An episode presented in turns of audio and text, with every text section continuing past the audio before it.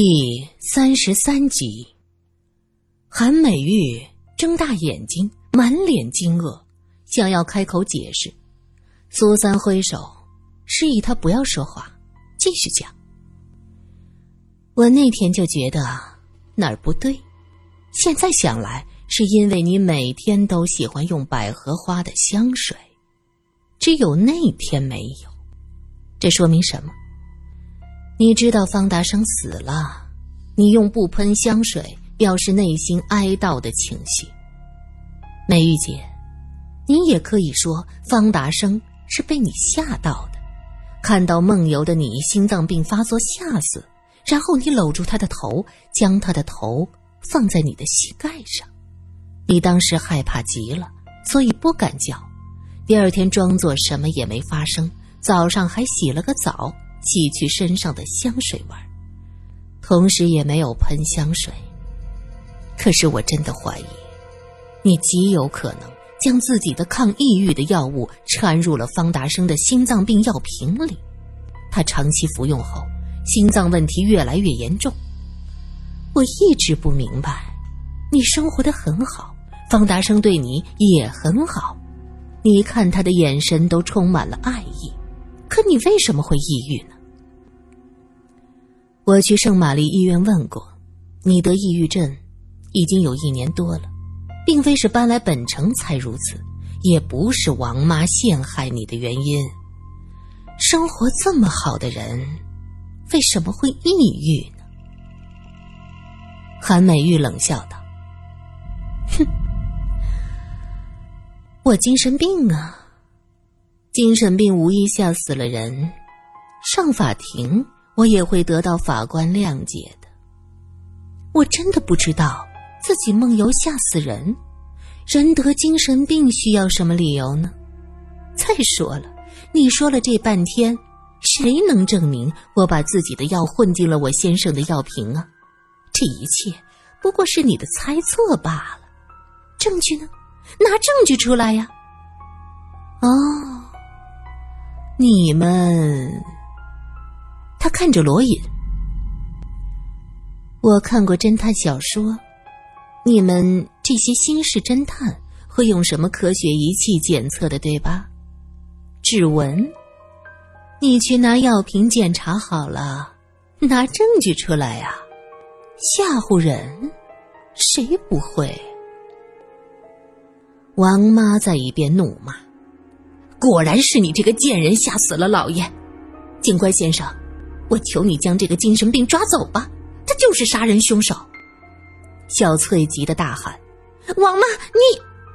话没说完，就被韩美玉阻止道：“你闭嘴，没有你说话的地方。”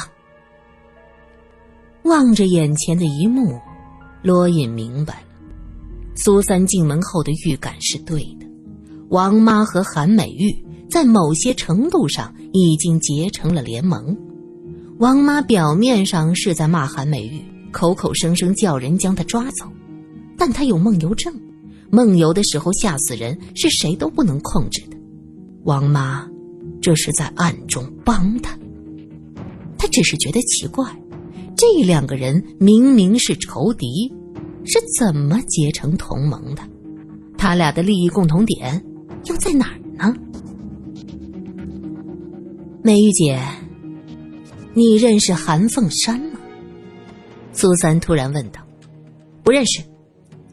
韩美玉脱口而出：“哼，想都不想，回答的这么快。”罗隐一拍桌子：“听到一个人的名字，难道不需要回忆一下吗？方太太，你这脱口而出，实在是太快了。真真是不认识的人。”怎么想都不认识。王妈却在听到韩凤山这个名字之后，脸色大变，她狐疑的眼神在韩美玉的脸上扫来扫去。罗隐看得出，这俩人之间有种叫做信任的东西，在渐渐瓦解，继而装出愤怒的样子说：“韩美玉，你现在不说。”想必关上你几天就能说了，这一次可没有苏小姐作保，不会有单间牢房给你享受，在牢房和暗娼小偷共处一室，看看你还有什么体面。他和苏三先到的，随后几个警员也来到方家，正在门外候命。苗一见头发威，立马带人进来，一个立正问道：“头，要把人带回去吗？”“带走。”两名警察上前架着韩美玉就走。小翠见警察要抓太太，哭喊着来拦截，被苗一一把推开。罗隐看着王妈：“你知道韩凤山吗？”王妈一个哆嗦，连连摇头：“不知道，不知道。我一个乡下老婆子，哪认识那种人？那种人。”罗隐和苏三相视一笑：“那种人是哪种人呀？”苏三问道：“呃，我，我我就随口这么一说。”王妈尴尬的笑笑。韩美玉，你是韩凤山的女儿吧？嫁给方达生只是为了报仇，却不想你在和他生活的三年里，已经渐渐的爱上他，所以看着他在你眼前死去，你才会这么伤心。扶着他的头枕在你的膝盖上，也许当时还流下了眼泪。苏三叹息着：“你这是何苦呢？为了仇恨，失去了那么多。你不是我，你怎么知道我的感受？”听到苏三剖析自己的心路历程，韩美玉的精神要崩溃了，两行眼泪流下来。你们把我抓走吧，是我梦游吓死的人。说这话的时候，他又看了王妈一眼。我都认下了，一切和小翠没关系，她什么都不知道。王妈，你答应过的不能忘了。你要是对不起我，我做鬼都不放过你。王妈躲开他的眼泪。低下头去，不知道在想什么。小翠大哭：“小姐，是他们诬陷你的，你只是梦游，这算什么证据？”罗隐这一次是真的火了，这么说还不承认自己换药，一口咬定是梦游，那就真抓他进牢房，吓唬吓唬再说。警察将韩美玉带走，小翠哭着瘫倒在地上。只有王妈一个人站在客厅，若有所思。深夜，整个方宅都笼罩在花园里夏虫的鸣叫中，一个人的声音都没有，似乎一切都在沉睡。王妈打着手电，手里还拎着铁锹，悄悄走进方家花园。荷塘里的泥土被挖出大半儿。方达生死之前，曾经找人来修补荷塘，工人将过去的水泥亭敲开，又往下挖了一阵。后来方达生一死，这项工程就停下，只剩下一片狼藉的工作现场。死鬼，我终于明白，你之前要做的事情是什么意思。原来秘密就在这儿。王妈笑着将手电挂在一边，拎着铁锹，打算走下去开挖。忽然后脑一疼，他想转身看看是谁袭击了他，可没等转过去，已经晕倒在地上。老东西，想把我要翻了！老刘踢了王妈一脚。爹，别和他啰嗦。趁那小贱人被药倒了，赶紧挖吧！东子先跳进荷塘，父子俩用力的挖了起来。一时间，只听到铁锹铲泥土的声音，锵锵叉叉。挖了很久，又当的一声传来，接着是东子的叫声：“爹，果然有宝贝！宝贝啊，那就挖出来看看呗。”罗隐潇洒的从墙头跳下来。接着，苗一等人也跳下来。老刘头吓得哎呦一声，扔下铁锹就想跑，被一个警察一把按住。东子扔下铁锹，笑嘻嘻的说着：“呃，警察先生，我们晚上在荷塘干活，这也犯法呀？”罗隐刚要说话，就听到墙头上一个哀怨的女声悠悠的说着：“你们这些没良心的，赶紧帮我一把！”我下不来了。这大半夜的，周围又是这么诡异的情景，这声音充满了哀怨。可是罗隐和所有警察都忍不住哈哈大笑起来。让你在外面等着，我们待会儿开门，你偏不听。罗隐笑得肚子疼，挥手叫苗一去开门。苏三蹲在墙头上，也不好跳脚，他大声道：“喂，我在墙上。”开门有什么用呀？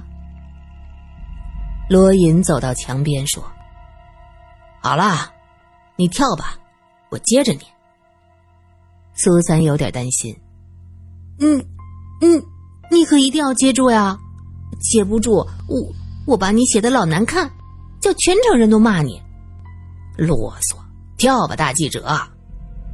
苏三闭着眼睛，咬着牙往下一跳，撞进了一个温暖的怀抱里。那怀抱还带着香皂的清新气味，苏三忍不住深深吸了口气。嗯，不是他陶醉，实在是这院子里现在充斥着陈腐气息，让他觉得很难受。哎，你不必如此感激。借着淡淡的月光，罗隐看到他微微闭着眼睛，嘴唇轻轻张开。竟然还深深呼吸了一次，这是什么意思？你这样叫人手足无措的好吧？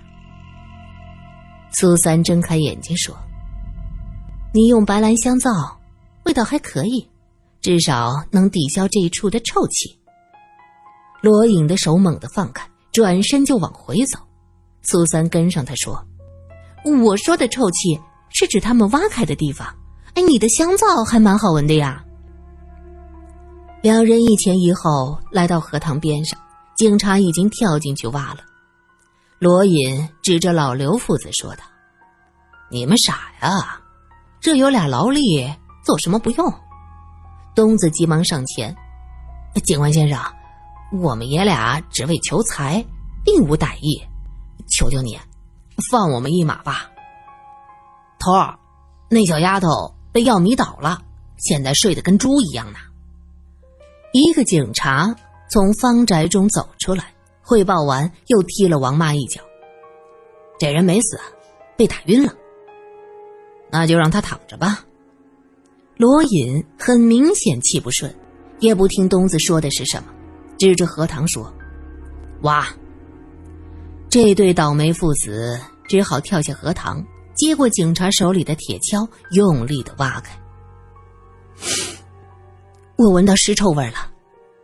苏三指着荷塘说：“罗探长，你猜猜下面会是谁？可能是那个什么前清王爷的小妾。”这时，就听到地上一个沙哑的声音说：“也许是韩凤山。”这声音干巴巴的，大家正集中精力看着荷塘里的人。没提防，被吓一跳，低头一看，王妈醒了。苏三见他躺在地上可怜，便俯身扶他起来。罗隐鼻子里冷冷的哼了一声：“王妈，你说这可能是韩凤山？是，也许是财宝。如果是尸体的话，可能就是韩凤山了。”他叹了口气，事已至此，都被你们发现了，我也没什么好隐瞒的。这一切要从那个死鬼的日记说起。原来方达生在京城偶然遇见了韩美玉，被迷得神魂颠倒，回家要娶韩美玉和王妈离婚。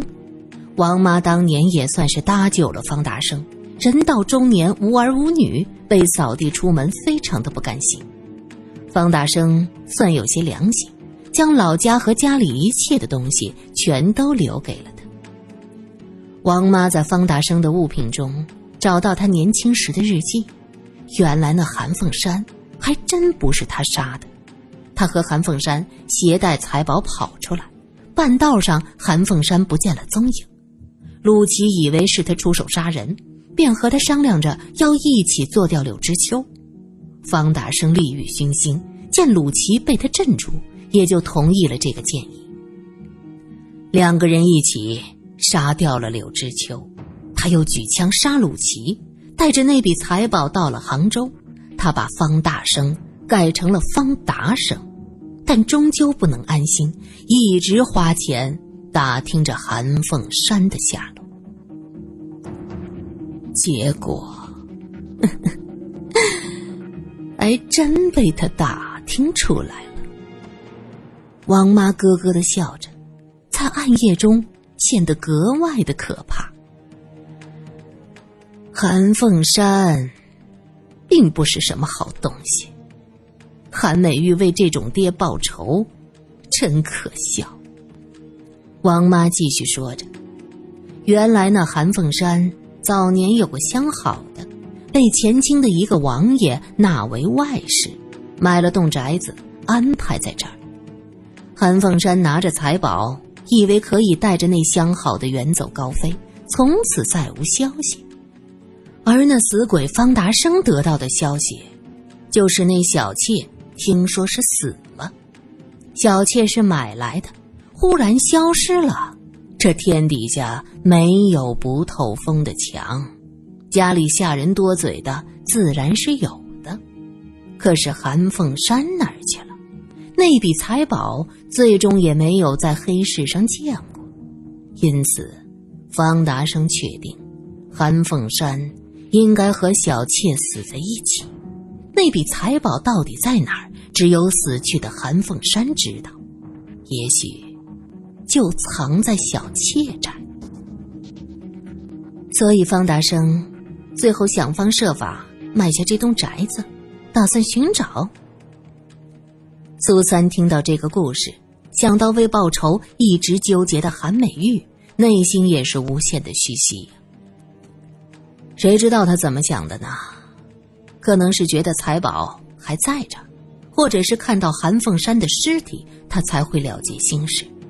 毕竟盗墓这种事儿足以让人声名狼藉，他这些年成了丝绸大王，对名声在意的很。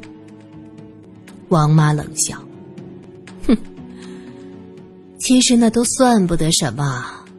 韩凤山就算活着，也是盗墓的同谋，他怎么敢露面？方达生真是年纪越大，心思越窄，倒没了年轻时的锐气。”我当年也是瞎了眼，怎么就看中了他了？苏三还在感慨王妈和韩美玉的感情纠葛，就听着荷塘里的警察惊呼着：“果然有尸体！”原来警察跳进来之前，东子已经挖到了水门厅板，这样又挖了一会儿，终于将一个完整的水门厅板给挖了出来。警察们齐心合力。一起将水泥掀开，在雪白的手电光下，两具白骨露了出来。白骨上的衣服显示，这是一男一女。苏三捂着口鼻，不住点头，嘴里说着：“这应该就是韩凤山和那个小妾。”王妈看到白骨，发了疯一般大笑起来。她一边笑一边喘息着。哈哈，真的，真的只是尸骨而已。哈哈，财宝呢？财宝在哪儿呢？何苦来呀？方达生，你何苦来呀？既然早都死了，你的秘密本来就没有人知道。